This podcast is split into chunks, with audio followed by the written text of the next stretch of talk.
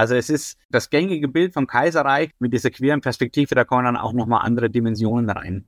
Das sagt der Autor Benno Gamal über das Kaiserreich. Er hat gerade das Buch Queer, eine deutsche Historie vom Kaiserreich bis heute veröffentlicht. Queerness im Kaiserreich, das klingt ja erstmal gar nicht so vertraut. Wir fragen uns daher zum Auftakt unserer Themenwoche zum Pride Month, wie queer war eigentlich das Deutsche Kaiserreich? Ich bin Lars Feyen. Hi.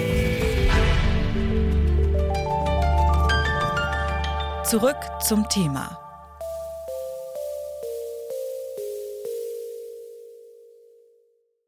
Dass Pride Month ist. Das habt ihr wahrscheinlich schon mitbekommen, weil irgendwelche Unternehmen ihre Profilbilder auf Social-Media-Kanälen jetzt wieder in die Regenbogenfarben tauchen. Das sorgt natürlich für Aufmerksamkeit, aber auch für Vorwürfe, dass sogenanntes Rainbow-Washing betrieben wird und dafür, dass Queersein gerade von einigen Menschen als neue Modeerscheinung wahrgenommen wird.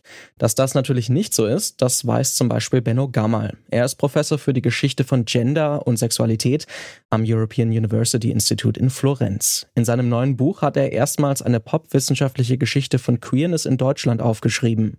Und diese Geschichte, die beginnt er im Kaiserreich im Jahr 1871. Obwohl es auch schon vorher queere Geschichten zu erzählen gab, fängt Gamal aus einem ganz bestimmten Grund genau dort an diese 1860er, 1870er Jahre ist die Zeit, wo das, was man als moderne Vorstellung von Homosexualität bezeichnen kann, Homosexualität als Identität, das kommt auf. Also es sind wissenschaftliche Debatten, in denen Homosexualität dann beschrieben und definiert wird. Und es sind eben diese ersten aktivistischen Bewegungen, die dann anfangen im späten 19. Jahrhundert. Deswegen setzt das Buch auch in dieser Zeit ein. Aber wie sah denn so der Alltag für Menschen aus, die schwul, lesbisch oder einfach nicht heterosexuell waren? Na, schwierig. Also das Wichtigste, was man erstmal sagen muss, ist, galt der Strafrechtsparagraf 175, also Männer, die Sex mit Männern hatten, wenn sie erwischt wurden, kamen ins Gefängnis und waren also vor allem in den bürgerlichen Schichten dann sozusagen unten durch, ähm, ähm, verloren ihre Lebensgrundlage. Deswegen waren natürlich alle sehr darauf bedacht, nicht erwischt zu werden und dass sozusagen ihr gleichgeschlechtliches Begehren oder ihre Gender-Nonkonformität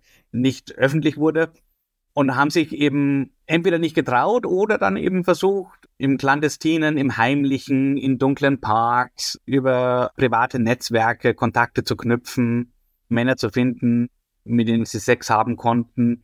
Bei den Frauen war es oft so, dass dann so intime Frauenfreundschaften nach außen gelebt wurden, aber keiner so richtig wissen durfte, dass es eigentlich bei diesen Freundinnenschaften auch sexuelle Aspekte gab. Also alle möglichen Versionen eines mehr oder weniger geheimen Hauslebens des gleichgeschlechtlichen Begehrens und des gender-nonkonformen Verhaltens. Und also das fängt in der Kaiserzeit schon langsam an und nach dem Ersten Weltkrieg wird es natürlich sehr viel breiter. Dann gibt es Zeitschriften für frauenbegehrende Frauen.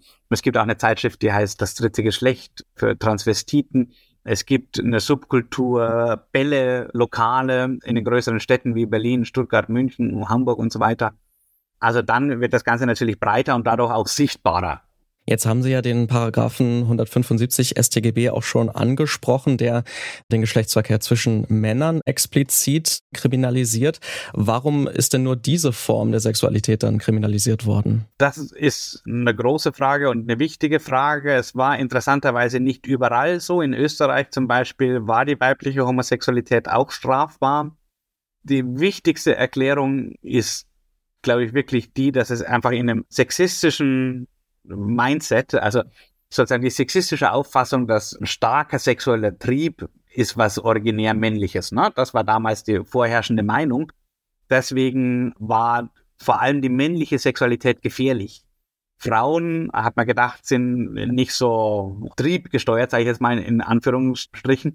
Und deswegen war die weibliche Homosexualität galt als weniger gefährlich und deswegen dachte man, da müsste man nicht strafrechtlich eingreifen. Viele dachten, Frauen haben überhaupt gar nicht ein selbstständiges sexuelles Verlangen, sondern warten nur darauf, dass Männer auf sie zukommen und dann in ihnen die Lust wecken.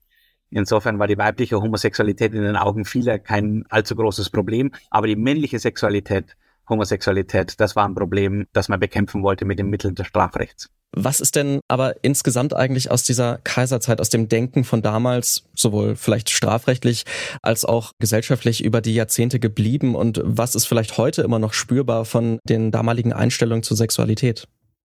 Also was ich erstmal interessant finde, wenn man auf das Kaiserreich schaut, ist es, dass es, wenn man sozusagen aus queerer Perspektive drauf schaut, ist es vielleicht überraschend liberal. Also viele Dinge konnten in Deutschland erscheinen, die beispielsweise in England nicht erscheinen konnten.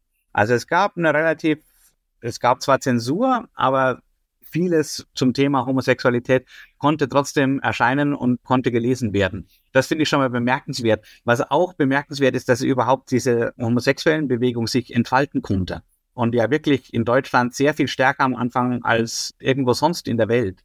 Also es ist sozusagen das gängige Bild vom Kaiserreich als irgendwie diesem unterdrückerischen Staat, militaristischen Staat, sehr konservativen Staat. Das ist nicht falsch, aber ich glaube, man muss es ergänzen mit dieser queeren Perspektive, da kommen dann auch nochmal andere Dimensionen rein.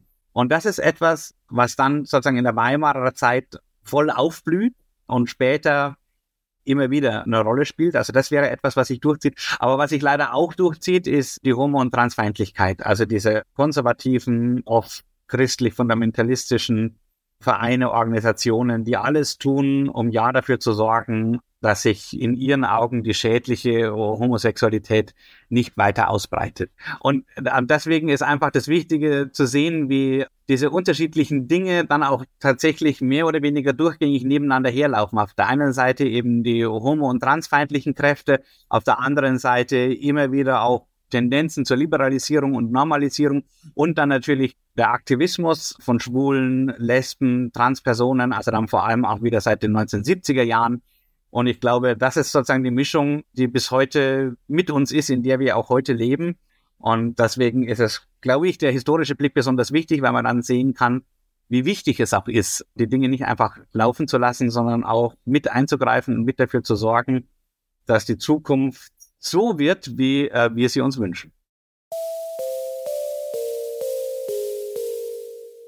Der historische Rückblick zeigt, Queerness ist natürlich kein neues Phänomen. Queeres Leben gibt es in Deutschland von Anfang an. Und schon während des Kaiserreichs, also vor ungefähr 150 Jahren, da legt die queere Community hierzulande einen wichtigen Grundstein für ihre Sichtbarkeit. Zwar steht Homosexualität zwischen Männern im Kaiserreich unter Strafe und queeres Leben findet eher abgeschirmt von der Öffentlichkeit statt, aber es findet statt. Und zwar deutlich mehr, als Pickelhaube und Kaiser es nahelegen. Das Kaiserreich war also queerer, als die meisten vielleicht denken. Und das war die erste Folge unserer Themenwoche zum Pride Month. Morgen geht es dann um das Thema Rainbow Washing und ich verabschiede mich an dieser Stelle von euch. An dieser Folge mitgearbeitet haben Jana Laborenz, Caroline Breitschädel und Alia Rentmeister. Produziert wurde sie von Benjamin Zerdani und Chef von Dienst war Anton Burmester. Ich bin Lars Feyen. Tschüss und bis zum nächsten Mal. Zurück zum Thema vom Podcast Radio Detektor FM.